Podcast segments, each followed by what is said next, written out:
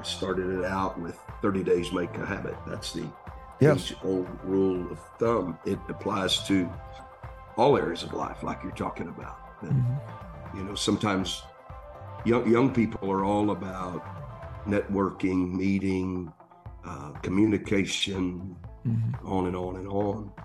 If prayer is viewed in that way rather than something to be endured, you know, but that, like you're talking about, the habit of prayer, getting into that consistency. And don't try to say, you know, go to a conference and somebody preached about prayer and I'm going to pray three hours a day or whatever. Don't start like that.